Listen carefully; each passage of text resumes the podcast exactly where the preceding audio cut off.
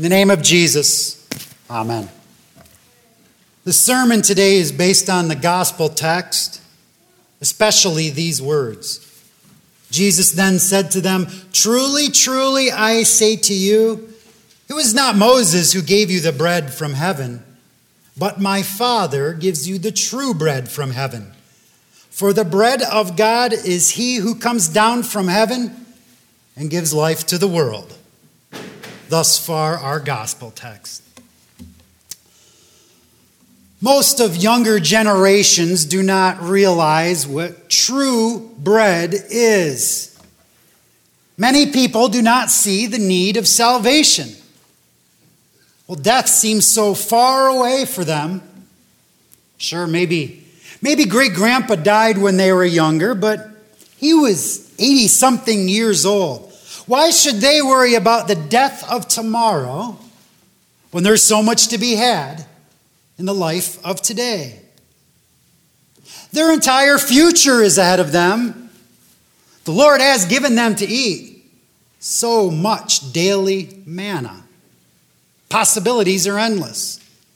The future for our youngsters seems so bright and wide open. They could take so many different paths to a career, family, success. So, hey, why worry about church right now? Why worry about getting old when I've got decades ahead of me? I know that someday I might die, but I'll worry about that later. These are the grumblings against the Lord. Sadly, it is only when tragedy strikes, when many realize what the older generations have already learned the problems of sin, sickness, and death. It tosses us to and fro. The paths of possibilities are guaranteed to narrow down someday. And sometimes, without warning, many of our paths end all too quickly. The future can seem dark and narrow. For those with a terminal illness, the only path left seems like a, a dead end. You see, daily manna only goes so far. It is food that perishes, saith the Lord. And sadly, it's only when tragedy strikes that many realize the value of life, the value of salvation. Because this illness of sin that we suffer, it's terminal. Terminal for all of us. So we seek this salvation. Give us this bread always. Give us this bread that saves us from a promised death. A promised death that will stop us in our tracks one day. If I were to ask you, why do you seek salvation? Well, the easy answer to go to heaven, life after death. I say to you, the better question to ask yourself is when do you seek salvation? Is it when everything in your life seems to be going just fine? Or is it only when death is knocking at your door? It doesn't have to be heart problems, lung problems, or cancer. Your eyes start to go bad. Your knees don't hold up the way they used to. And after any sort of exercise, you're really sore for a day or two longer than you used to be. And when the music you listened to as a teenager now plays on the classic rock radio station, the signs are clear. You're getting older. Grumblings are actually increasing. Your paths are narrowing. Possibilities aren't so endless anymore. And you seek salvation from the path that has the dead end. Now, why and when we seek salvation differs for all of us. Sadly, so does who we seek salvation from. We look to doctors. We look to medical professionals. If that doesn't, look, that doesn't work, we turn to different methods of healing. We turn to self help, physical self help, mental self help, and spiritual self help. We'll look to anyone who can make us feel better about our ailments. We'll do anything to stop and reverse the symptoms. But the salvation we end up looking for is temporary. We're only seeking to treat the symptoms. And that is the key. They are symptoms. Symptoms that ultimately lead to death. Death itself is the final symptom. Death caused by sin. In order for life to last forever, in order to go to heaven, in order for life after death, in order for you to be given salvation, you must be forgiven all of your sins. Then, and only then, will you have eternal life. What is this life, anyway? You can't reach out and grab life, but you know life. Your heart beats. Your lungs breathe. Your five senses sense. Your mind thinks and reasons. And your conscience is aware of it all. Well, this is no accident. Life is God's design. Life is a gift. And we all want to live forever. So let's start at the beginning the beginning of your life. Who gave you life? Well, many people would say, well, my parents gave me life. It's in the science, it's proof. But who gave your parents life? Who gave your grandparents, your great parents, great great grandparents life, and so on? It had to start somewhere. And life is intricate. Life is intelligent. Human life is even more intricate, even more intelligent. The design of human life goes beyond comprehension. The heart beats, the lungs breathe. Human life is delicate, yet so durable. Was life caused by a big bang billions of years ago? That is not the truth. Life had to come from an authority, not a cosmic accident. Did human life develop with an increasing intelligence all its own? Did this design of life evolve all by itself? No. There cannot be a magnificent creation without a magnificent creator. The life of mankind only came from God when He breathed with divine authority into the dust of the earth and formed man. You have not been given your life by anyone or anything else but God and your parents, whom God worked through.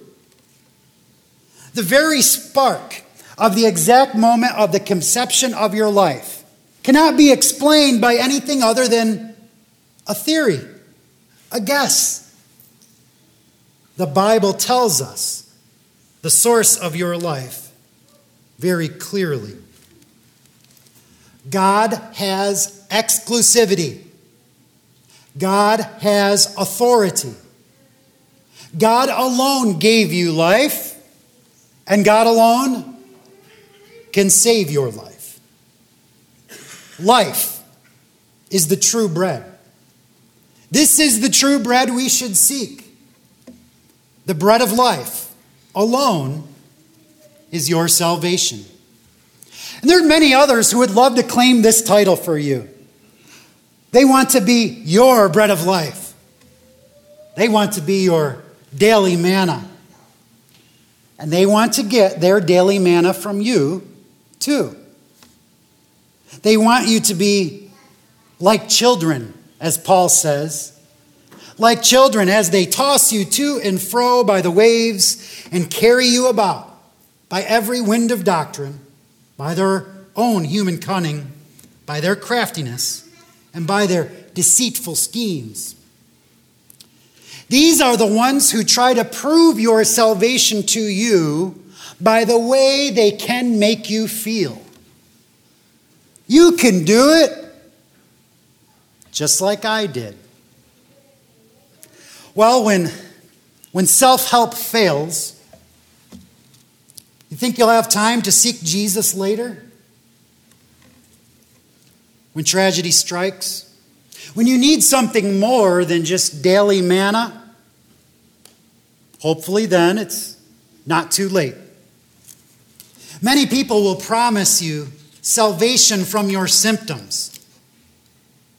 But no man born of humankind can cure you for good. No one other than Jesus Christ can forgive you all of your sins.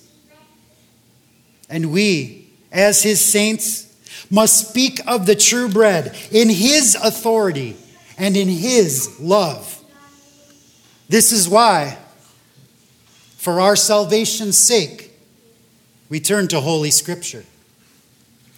So when the crowd saw that Jesus was not there, nor his disciples, they themselves got into the boats and to Capernaum, seeking Jesus. The crowd had heard promises of salvation.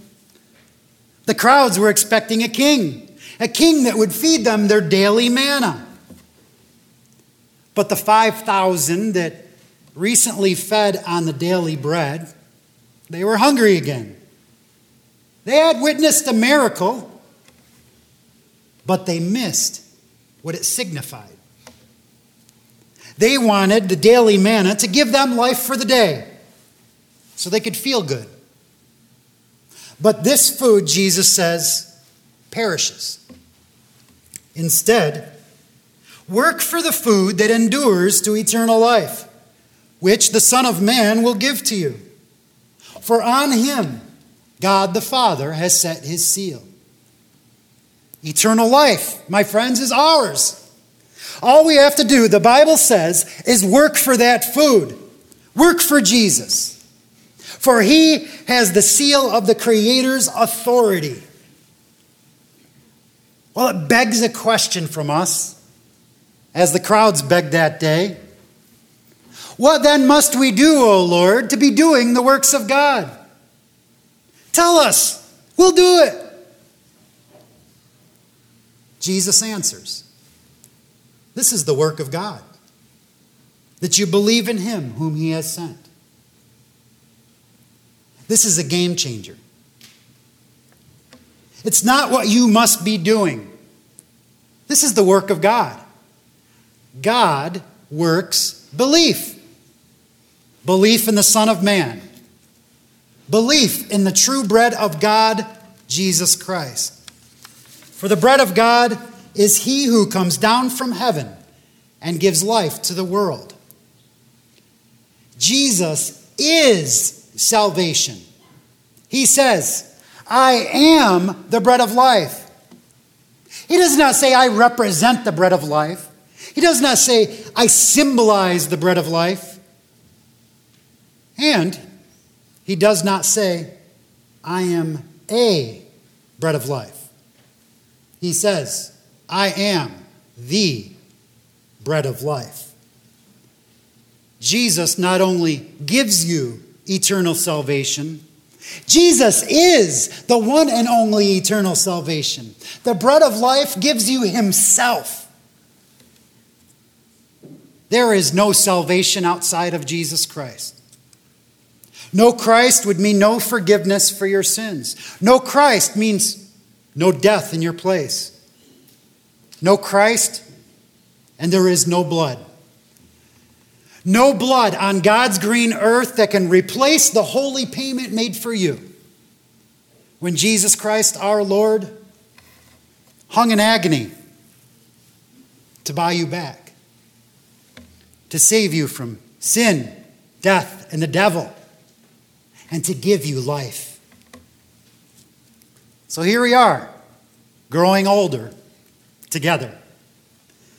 Now, you can ever so slightly slow down the symptoms of aging toward death, but you cannot cure the culprit. Sin blocks your salvation. So, hear the word of God and believe in the bread of life. Believe in the bread of life and repent for your sin. And the blockade of sin is removed from all existence.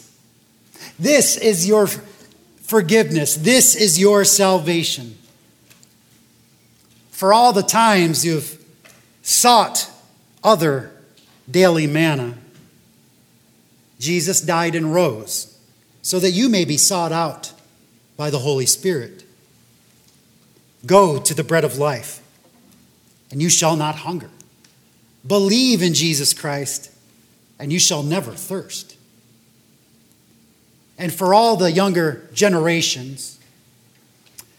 You know, to anyone within earshot, heed my words. If you're saying to yourself, I could never believe in what I can't see for myself, look around you. Here in the sanctuary, here in Christ's church. The attributes of this congregation are described in today's Bible texts humility, gentleness, patience. We bear with one another in love. For we are eager to maintain the unity of the Holy Spirit in the bond of peace. We abide in Christ, and Christ abides in us. Come and see. Come and hear. Listen in church and hear what God gives to you. You quite literally have nothing to lose, for your death on this earth is certain, is it not? And here, in the presence of the bread of life, you've got everything to gain. Amen. The peace that passes all understanding, keep your hearts and your minds in Christ Jesus, our bread of life and our salvation. Amen.